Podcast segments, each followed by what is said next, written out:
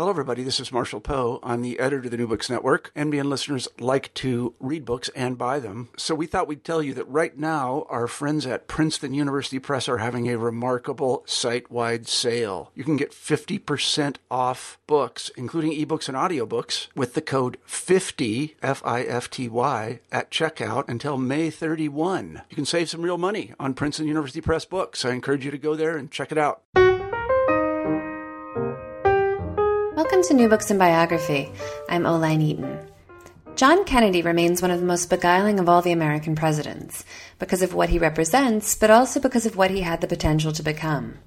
As Thurston Clarke writes in the preface to his new biography, more than most presidents, more than most middle aged men, he was a work in progress, a moving target for anyone trying to capture him on a canvas or in prose.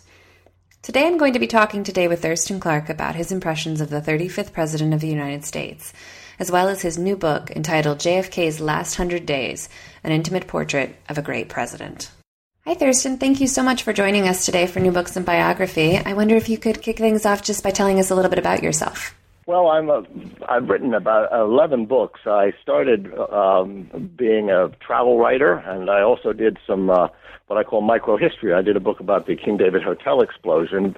Uh, wrote that back in 19, uh, 1980. Uh, recently, I've uh, been doing mostly um, history instead of travel. I've done uh, two other books about the Kennedy family, and I did a book about the Pearl Harbor attack that was published on the 50th anniversary in 1991. So, what drew you to JFK as a biographical subject and to this period of his life in particular? Well, the to, driven to JFK was that I was in the I am in the baby boom generation. I was 17 when he was assassinated. Um, I was uh, after uh, JFK. I was very involved in the civil rights movement in the South. Um, so there was that. I first wrote about his inaugural address after hearing George uh, W. Bush's inaugural address um, and uh, which uh, wasn't, of course, was nowhere near as stirring. And that gave me the idea of writing a book about how the inaugural address was um, put together and what part Kennedy had in it. Uh, after that, I wrote a, a book about Bobby Kennedy's 1968 campaign. And this is this recent, my recent book, the JFK's Last Hundred Days, is the kind of third and last in that uh, trilogy. Um, I'm, I'm kind of moving on now. Um, as for the hundred days, I knew that there were uh, quite a few things uh, that had happened. I mean, I knew about the, uh, the Limited Test Ban Treaty, which was the first treaty to limit nuclear weapons since the beginning of the Cold War. And I knew that that had been uh, signed then, but I didn't realize how much else was going on until I began to do some preliminary research, and that's what sold me on doing the book. Uh, I found out that uh, at the time Kennedy had also was also trying to get a civil rights bill through Congress. Uh, and there was what I call a kind of uh, the forgotten détente of John F. Kennedy, which was uh, really kicked off by the Test Ban Treaty. But it involved a whole bunch of other things that went on in the last hundred days uh, that led um, a number of people to believe, most, in fact, a lot of people at the UN ambassadors and others, to believe that uh, we might be seeing um, what Sir Alec Douglas Hume, the Foreign Secretary of Great Britain, called the beginning of the end of the Cold War. So, what sources were most helpful to you in writing this? What was helpful to me? What what sources? Well, there are, you you would be surprised that there actually is new material that's come out about Kennedy in the last couple of years. I would say the most helpful sources and uh, also new sources were the um, tapes that he made in the Oval Office in the Cabinet Room. Um, from 1962 until uh, his death in uh, November of 63. Um, other presidents have taped, but uh, Kennedy, um, unlike Nixon, who just let the machine run on and on and on, Kennedy only activated uh, these secret buttons that he had hidden under the desks when he thought something uh, historically important or something politically noteworthy was happening. Um, the reason he did this was that he was taping for two reasons um, uh, most importantly for him was that uh, he wanted to use this in his um, memoirs. Uh, Kennedy, he in, in, in, was a very competitive man and very keen on having a, a, a, being remembered as a great president, and he thought part of that was writing great presidential memoirs. Uh, and so he would be the only one that would have this material, the actual conversations. He knew that his advisor, Arthur Schlesinger, who had won a Pulitzer Prize in history, would probably write about his administration and probably also Ted Sorensen, his speechwriter and close advisor. But he wanted to be able to, um, to really beat them to the punch uh, and have material they didn't have. And so he kept this taping system as secret from everyone except one or two very close advisors and his secretary. Uh, the other reason he wanted to tape was that he was upset that after the botched um, Bay of Pigs uh, operation, the attempt to topple Castro in 1961 that was planned by Eisenhower, uh, President Eisenhower, but approved by Kennedy, he was afraid that uh, what was going to happen. Well, what happened after that was that the a lot of the advisors, his advisors, who had recommended going ahead with the operation, suddenly began to announce that actually they had counseled him to, to to be more cautious and not to go right ahead. And so he wanted to have people on the record so they couldn't backtrack as they had after the after the Bay of Pigs. Now the material from the tapes has been released slowly over the last, you know, I'd say 10 years or so by the Kennedy Library. But only in the last couple of years did they finally release the tapes of the last six months. Uh, and it's fascinating, uh, particularly the tapes of Kennedy talking to uh, uh, Soviet Foreign Minister Gromyko uh, and also Soviet ambassador to the to Washington, uh, um, uh, Dobrynin. And in both cases, the Soviets are pushing him for more agreements um, and pushing this detente. And it's just it's fascinating to hear the back and forth. And this is new information. So, first of all, there are these tapes. And the second thing that's new that's, uh, is that um, some of the material that's been kind of tied up by the Kennedy Library has been released. Among them, Jackie Kennedy's oral history, which wasn't supposed to be released for another 25 years or so.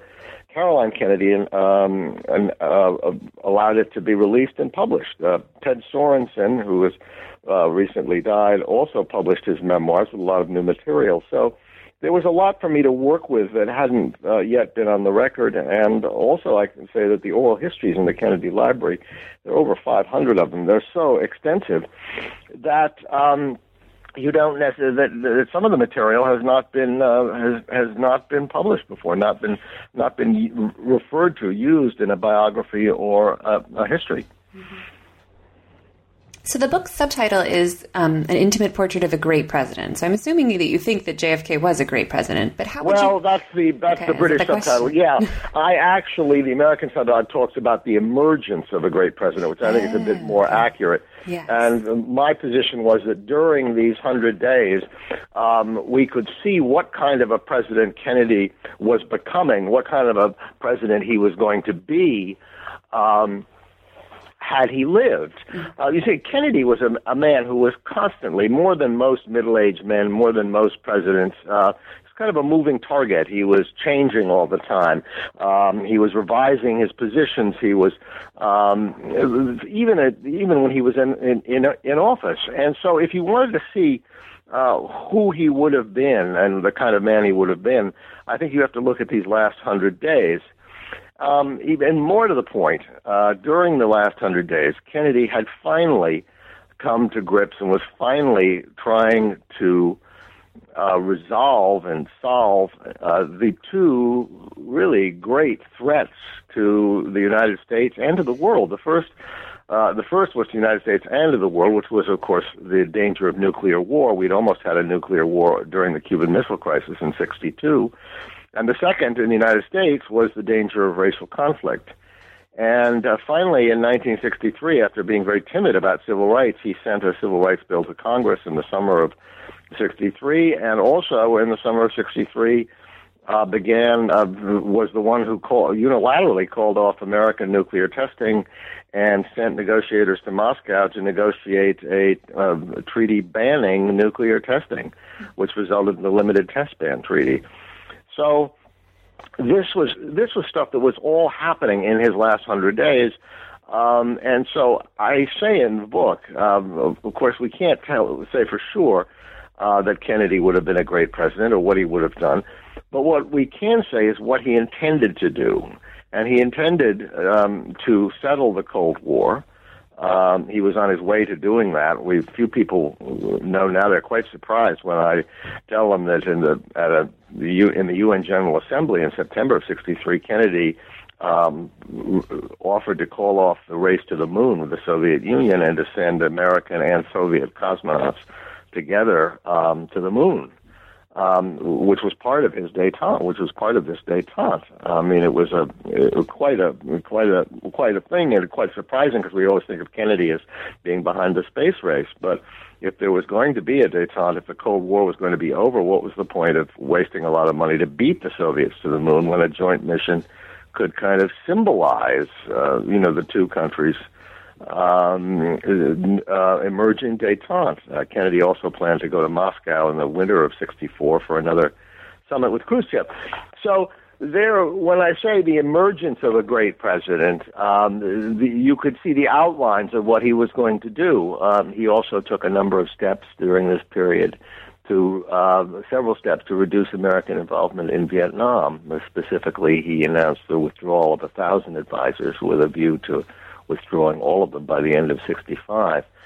Um, so that's where that, that that that's what I you know saying I would say he wasn't a great president at the time he was assassinated, but I believe that he that all of the pieces were in place and uh, he intended to solve these problems and to become a great president. And given the fact of his life of, uh, of uh, what he'd accomplished, the first Catholic to be elected to the White House, the youngest man ever elected president in the United States, a war hero in World War II who had uh, had to had failed several uh, physical tests for the uh, for the armed forces, and finally really just uh, kind of lobbied and pushed his way into the Navy, and then asked for a combat position. All of this uh, speaks to the fact that Kennedy was somebody who usually accomplished what he set out to accomplish. And so I think the odds are good that he would have uh, made great strides in ending the Cold War, and I think he eventually would have gotten the uh, Civil Rights Bill, which was his Civil Rights Bill, through Congress. So early in the book, you have a great quote um, where Jackie Kennedy, I think someone mentioned that JFK was a great politician, and she responded by saying, He may be a fine politician, but do we know if he's a fine person? Right. And in writing biographies, we spend a lot of time with our subjects. So I'm just curious, in all of your time of working on the life of JFK, have you reached any conclusions in that regard? What do you think of him as a person? Well, I think he's a very complicated person. I think that. Uh, he could be very cold to some people. He could be extremely warm.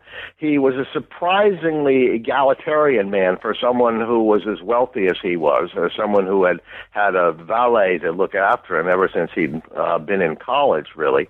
Um, in fact, uh, the head of the Secret Service once said that of all of the uh, presidents he'd known, including Truman, that uh, John F. Kennedy was surprisingly the most egalitarian. So there there are surprises in Kennedy. He he he of course had this voracious um, and somewhat twisted sexual appetite, um, and yet at the same time while he was seeking sexual intimacy, um, he was somewhat standoffish and, and, and didn't like physical contact with other people. It was hard for him, the kind of handshaking, and he you never see him putting his arm around people. He was never seen even holding hands with Jackie until after the death of their uh, son Patrick. So, um, uh, but at the same time, um, I think he was also what uh, Hugh Sidey, who was the chief uh, correspondent for Time magazine and knew Kennedy well and wrote a biography about him, um, once said after he died that this was, uh, despite the the kind of um, personal life, the womanizing and everything else, that uh, that Kennedy was basically a serious man on a serious mission.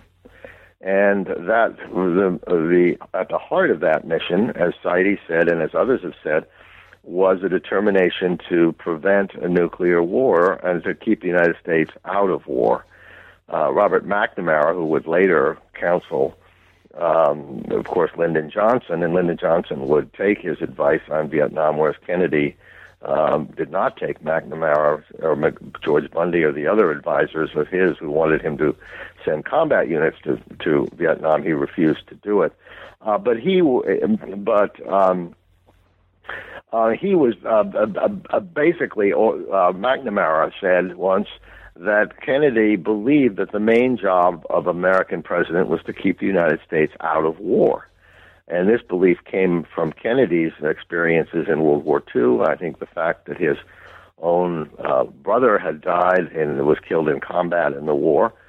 Um, that this was his, he considered this mission. So there's, there, things that are extremely um, uh, praiseworthy about Kennedy, that are very appealing about him, particularly compared to some of the men who followed him in in the uh, Oval Office. Uh, but at the same time, he has this kind of secret, this secret life, uh, the life of the womanizer, um, that he kept uh, that he kept from people. His health was uh, also another of his secrets. Um, what he did was, which makes him such a this all makes him such a fascinating subject for a biographer because he had so many different compartments, Kennedy, uh, and he put people in these compartments. Ted Sorensen was his closest, uh, uh, one of his closest aide and, and speechwriter, but he never once invited Ted Sorensen to dinner upstairs at his quarters in the White House. Extraordinary, and and uh, the same uh, Ben Bradlee, who was uh, at the then at the Washington Post and Newsweek, was invited up to uh, up to the White House all the time for dinner with his wife. Kennedy wanted to relax with him, but Bradlee had told me in, in several interviews, and I believe him, that he had no idea about Kennedy's womanizing. He had absolutely, he said, I had absolutely no clue. So all of this makes Kennedy, I think, a fascinating subject. Um, and the way I tried, what I tried to do was to look into all of these compartments at the same time, not just to restrict myself to a book about the Kennedy the man, but also do Kennedy the man, his personal life, his Kennedy as president, Kennedy as politician, and by looking into all these compartments, trying to get a much more complete picture of of, of Kennedy. Mm-hmm. So we don't have as much time to talk about the book in depth as we usually do. So I wonder if just to give our listeners a taste of what to expect, if you could discuss where the book opens and sort of walk us through the different prisms of that with the death of Patrick Kennedy and, yeah. the, and the impact of that death on Kennedy's marriage, the presidency, and the man himself. Um, yeah, the the death of his son was probably, uh, I mean, it was an incredibly traumatic event for Kennedy. Um, he wanted to have a large family. His brother Bobby, of course, had a huge family. Um, it was their third child. They had had one previous. Um, Jackie had had a, a miscarriage uh, with their first first child, um, and the the baby came prematurely, uh, seven or eight weeks prematurely. These days, if you had a, a baby that prematurely, they would probably survive. But then they didn't. It was 50 50. And he flew up to Cape Cod where Jackie had gone into labor and uh, went to uh, Children's Hospital. The baby was whisked up to a hospital in Boston and spent the next 36 hours with him, watching uh, Patrick struggle to live, and was actually holding Patrick's hand when the baby died. This was incredibly, uh, he burst into tears. He came back to Jackie's bedside and wept again uh, at the funeral. He tried to carry the coffin in his arms out of the out of the chapel.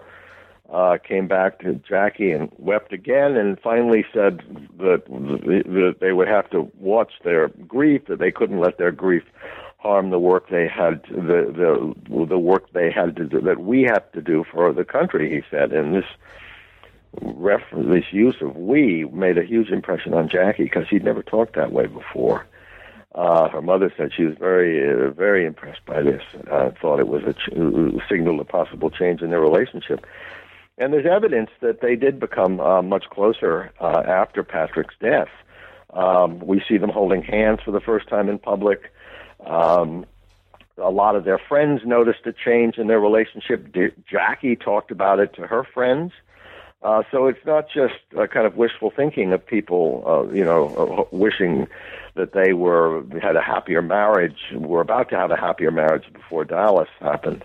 No, it was there was real stuff going on. He, for example, um, Kennedy rented a house in Newport for the summer of 1964 for a month because he knew Jackie liked it there. She'd grown up in Newport he didn't like it as much as his family place in Cape Cod, but he thought it would please her, and he was going to give it to her, announce it as a surprise, I, I believe, over Christmas. Um, and it was that. Um, And uh, we know from a recent memoir published by uh, w- uh, one of his Jack uh, Kennedy's mistresses that after Patrick's death, although they had plenty of chance to resume their sexual relationship and traveled together, that uh, he never touched her and was not interested in having sex anymore after Patrick's death. So there was a lot going on in the personal relationship, and it stemmed, I think, uh, from uh, began with this very traumatic uh, event uh, for both of them, but particularly for Kennedy. Do you think that had an effect on the presidency? Oh, I, I it, it, it I, I, I do. Um, in several places, I try to show in the book the how the personal and the presidential life kind of interacted and influenced each other. Uh, most specifically, in this case, um, I think it was about ten days after the um, after the death of Patrick. Uh, uh, Kennedy was up at um, the house they had rented up at Cape Cod near his parents' compound. And he was looking through all of the mail, um, the condolence letters that had come from friends, and he was his eyes were tearing up, and it was raining outside. He couldn't go out and sail or play golf. And Caroline was very upset by the baby's death and was acting up and sitting in his lap. Well, during this weekend, he, um, he got a request from uh, Averell Harriman and other people at the State Department uh, to respond to a telegram from Henry Cabot Lodge Jr., who was the new American ambassador in Saigon, had just arrived a day or two earlier uh, Lodge had been approached by some generals uh, who were plotting to overthrow President Diem, and they wanted to know what the position of the United States would be. And uh, basically, the telegram that Kennedy was asked to approve said that although we wouldn't help them, uh, if they succeeded in the coup, we would recognize their government and work with them and support them. It was more or less a green light for the coup. And this was the kind of decision that uh, Kennedy had learned uh, after the uh, Bay of Pigs and the Cuban Missile Crisis that the way to reach these kind of decisions is you want to get in a room with all your advisors and hash it out and have them argue and go back and forth. And uh, but this time uh, he was just so distracted by his grief that he approved the uh, cable it went out, and uh, when he got back to Washington two days later, um, some of the other his advisors who hadn't been consulted were horrified, and he tried to undo the damage. He did to a certain extent, but uh, in the end, uh, three months later, there was a coup against uh, Diem, and certainly proving this telegram uh, at first uh, had encouraged the generals and contributed to it. So, as the 50th anniversary of the assassination approaches next week, um, what do you see of JFK's legacy? Well, the legacy, there, there's a, lots of aspects to it. Um, the first legacy uh, is perhaps that you and I wouldn't be uh, speaking, and I wouldn't be here um, if he hadn't uh, if he hadn't been president at the time of the, um, the Cuban Missile Crisis.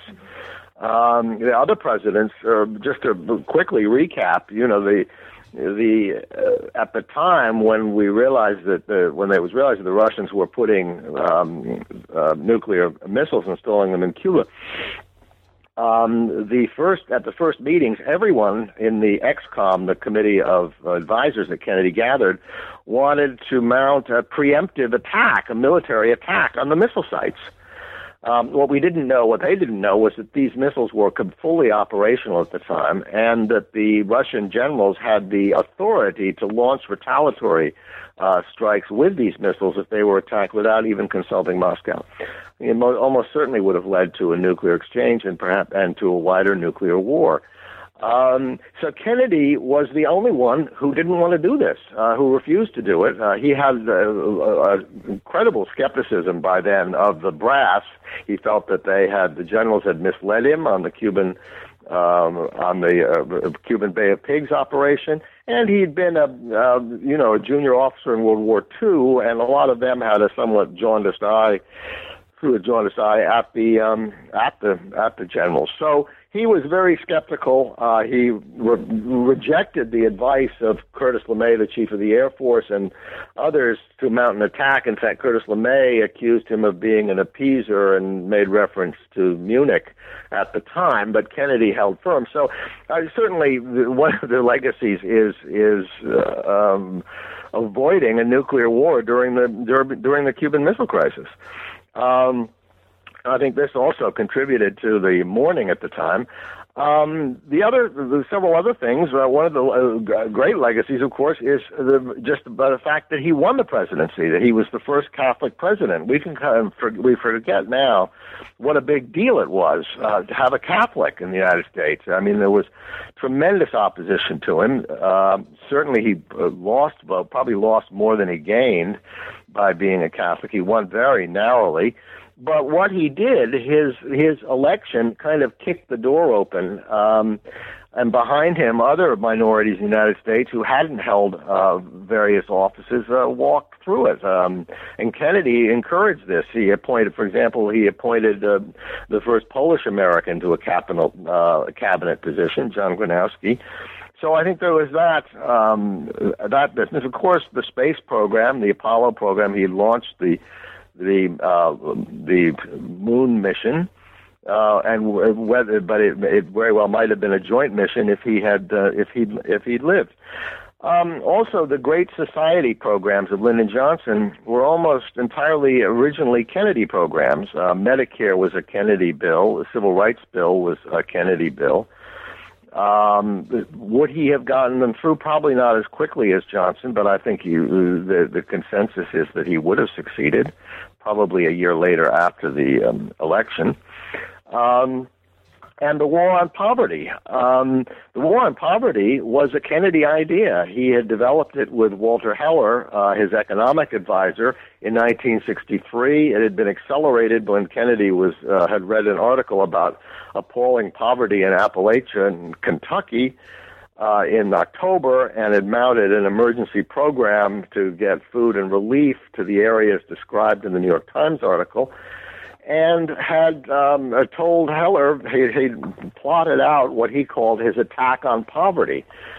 Um, the day after uh, Dallas, on November 23rd, Walter Heller goes to see Lyndon Johnson and uh, fills him in on what Kennedy was planning to do about poverty. And Johnson and asks him if he wants to go ahead with it. Johnson says, "I do want to go ahead with it, but let's call it the war on poverty instead of the attack on poverty." So there's, uh, I, I think these are all, you know, certainly all aspects of his uh, of his détente. Um, and the another thing that's also often forgotten uh, in this country is that Kennedy's uh, revision of the Immigration and Naturalization Act, we had a terribly restrictive immigration laws, uh, went back to the 1920s. There were uh, racial preferences for Northern Europeans. Uh, only 100 Asians, and Chinese, and, in, and people from the subcontinent were allowed to immigrate to the United States every year. It was an appalling uh, uh, act, and, and Kennedy proposed uh, ending it with his 1963 act. He didn't have a chance to get it through Congress, but it was passed in 1965 uh, as a memorial and tribute to Kennedy, pushed by Ted Kennedy through Congress. Uh, and it's one of the reasons that in the United States we have the uh, multiracial society that we have today. Why you see so many Indians and Asians have um, immigrated to the United States. It wasn't possible before Kennedy. Um, so I think the, these are just some of the aspects of his um, of his legacy. Of course, everybody knows about the Peace Corps, um, but I think that's less really less important than some of these other these other things. Mm. Well, thank you so much for talking with us today about JFK's last 100 days. Any idea who you're going to be writing about next? I'm uh, next writing about five Americans who risked their lives to save their Vietnamese friends in the final days of the Vietnam War. Oh, that sounds fascinating. Yeah. I've been talking today with Thurston Clarke about JFK's last 100 days. I'm Oline Eaton. This is New Books in Biography. Thanks for listening.